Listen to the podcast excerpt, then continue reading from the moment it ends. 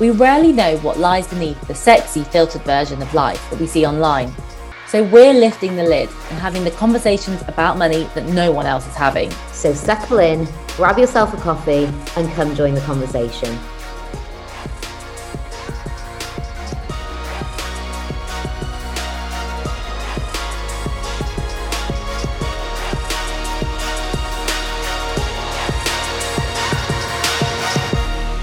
My wonderful co host Ellie is about to turn 30, and she's launched a brand new series, Bare Money, asking women in their 30s how their attitude towards money and their financial situation has changed from when they were age 20 to now.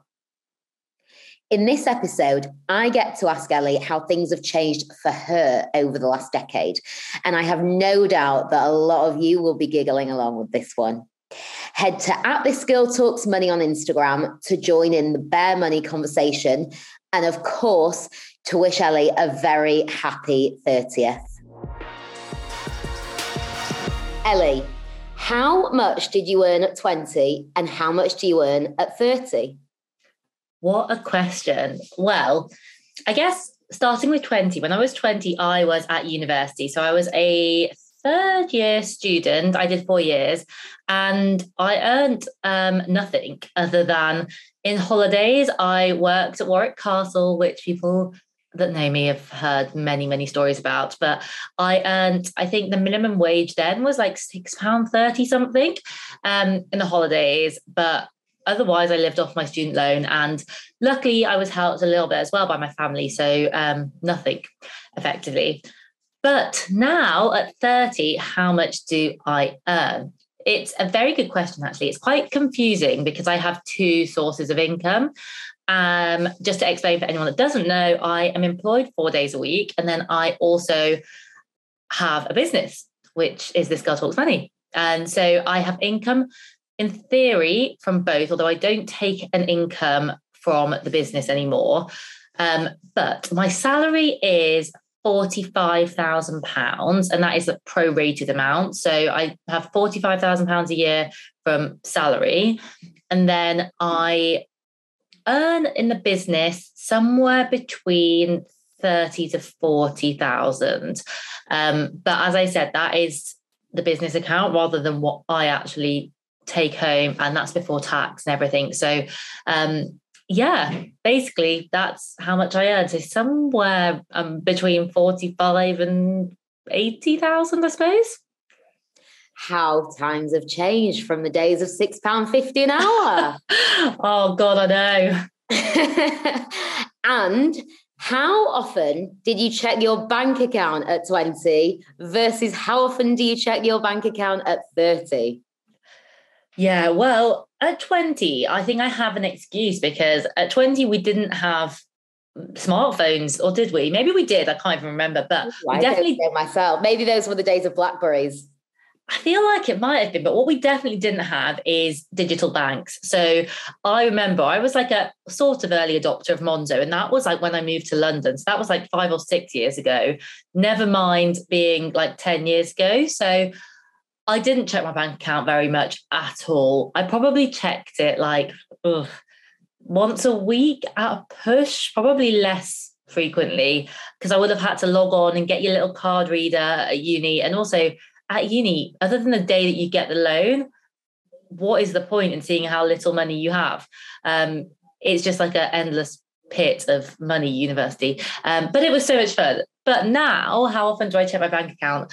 I check my personal account probably every day, more just out of habit because I see notifications and I click on them and it's just, I'm just used to it. And then the business account, I check maybe every four to five days to see if I've been paid, um, to see if I need to chase any invoices up, which I normally do. So um, definitely a lot more regularly now than I did at 20 no surprise at all with that one. Um, how did you feel about money at 20 versus how you feel about money at 30? That is such an interesting one. And I mean, I get the irony that I wrote these questions, but um, it's something that I guess I've not really thought about. And at 20, I think I would say that I saw money as very much like a means to an end. It was something that I wanted more of because I wanted to be able to facilitate fun, whether that was like nights out, drinking, clothes, holidays. Whereas now I would say I feel a bit more indifferent to it. So I like money, I like earning money, but I don't have the same emotional attachment to it that I probably had for a lot of my early 20s, where I kind of maybe tied more to monetary values. I think I maybe thought, you know, oh, well, if I earn more, I will be successful or whatever. Whereas now, I see it much more as this thing that comes and goes, and it's a facilitator really to like much bigger things that I want to do in life. I'm 28 and I'm still not quite there yet. So I'm hoping that in the next two years I'll get to where you are. Like I'm on the way, but I'm still not quite there. You're on the way. And it also it always wobbles as well. Like it's not a like fixed state. That's definitely true. The next question is what was your main money goal at 20 versus what is your main money goal now?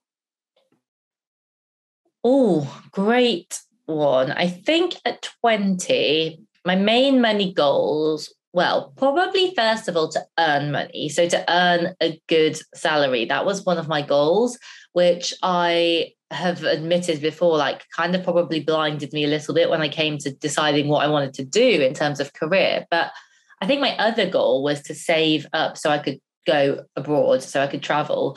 Um, and I'm actually like very grateful that I had the opportunities to, and that I did actually save a reasonable amount of money in my like early 20s and through those holidays when I worked, so that I was pretty well traveled um, by like 25. I, had been to a lot of places. So, um, yeah, I think I probably hit that money goal. I probably hit both of those money goals. Um, but I mean, probably for the wrong reasons. But now my main money goal is definitely just to focus on increasing my income um, really kind of gaining experience but also just getting to a point where i have i guess the comfort the level of financial stability that i would like to have. Um, i'm very independent in the sense that although my partner and i we run our finances together which again I, i've talked about and i'm really happy doing that. I think it's the best way to do it. I also want to pay my way and I would love to be the higher earner of the two of us. And at the moment, I'm not. So hopefully, um, in the next kind of five years, that's where I would love to, to be. Um, because I am quite ambitious financially and in terms of career. Love it. This is a good question. When you were 20, did you have an emergency fund? And now you are 30. Do you have an emergency fund? This is really bad to admit, but when I was 20, I think I treated my mum as my emergency fund. Um, I remember those phone calls or texts when I was like, mm, I've run out of money, but I really want to do this, or I really want to buy this. So, can you send me some money? And yeah, I mean, like I was obviously very lucky to be able to do that and to get through university with that help. But I definitely didn't have my own emergency funds. No. Um, now, yeah, yeah, we have um, a, a, fair amount of money in savings um, for various purposes, but we do have uh, the fallback to know that if anything happened, like we will be okay fabulous. I mean, also, I think anyone can relate to uh, using mum as an emergency fund at 20, probably also at 30, to be honest.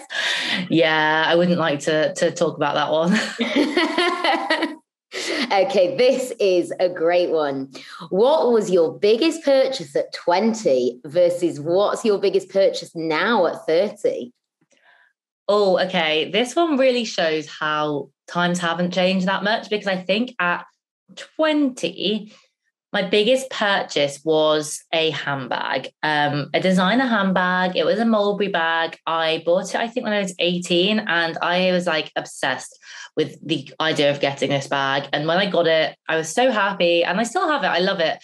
Um, I just, it was just one of those things that I just wanted. And I get that a lot of people don't understand why people want to spend loads of money on bags, but I really did. And this was, you know, 10 years ago plus. So it wasn't a huge amount. I think it probably cost maybe four to five hundred pounds, which actually was a lot of money for an 18 year old. But I'd saved up for like all my birthdays, all of the bits of money that I'd earned.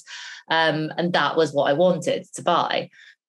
Now, I mean, I can answer with like the boring stuff like a house. Um, but I feel like what I actually should say um, is the slightly more interesting answer.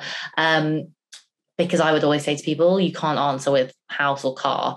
Um, and actually, it's something that I put the money aside for, but I haven't yet purchased. But I am buying myself a new handbag, um, which is another designer bag, which costs a little bit more than the last one. Um, but again, I've been thinking about this for months and um, I set aside the money when I had a bit of an extra cash month and I'm so excited to actually get it. I just need to find time to go to the shop and buy it. So yeah, not much has changed there.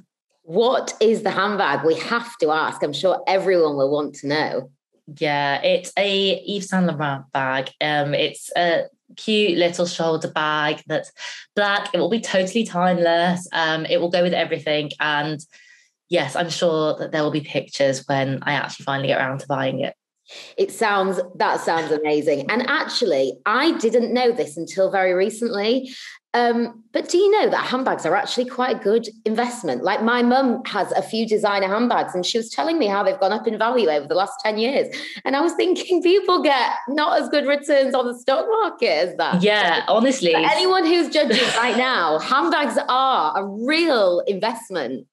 Yeah, there are some specifically as well, like Chanel are renowned for it. Um, but also I think there's some Hermes bags, which like the the increase, like the price inflation is wild. Like people are rolling in it for having had a handbag and kept it for 10 years. Um, but I I mean I do see it as an investment in the sense I don't buy and never have bought kind of cheap high street handbags. They've always been that thing for me, which like I would rather wait ages and get something like really like that I will use and that will last. And and then actually when you work out the cost per use, then you know it's like micro pennies. So um yeah. I honestly I am exactly the same and I'm I'm all for that uh that way of thinking. Um, okay, the next one, then versus now, non-negotiable expense.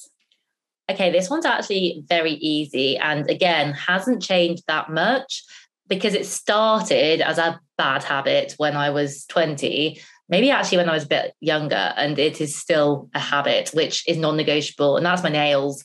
Um, I had my nails done at university, which is bizarre when you think about it. Like my priorities were clearly like not food um, or survival or saving, but I used to get my nails done at university, and I still, it's the one thing that I really like hate not having done having good nails. And at the moment, I've actually got to not have nails on for a bit because I need to let them breathe and it's horrible. But yeah, that is my one non-negotiable is getting your nails done regularly.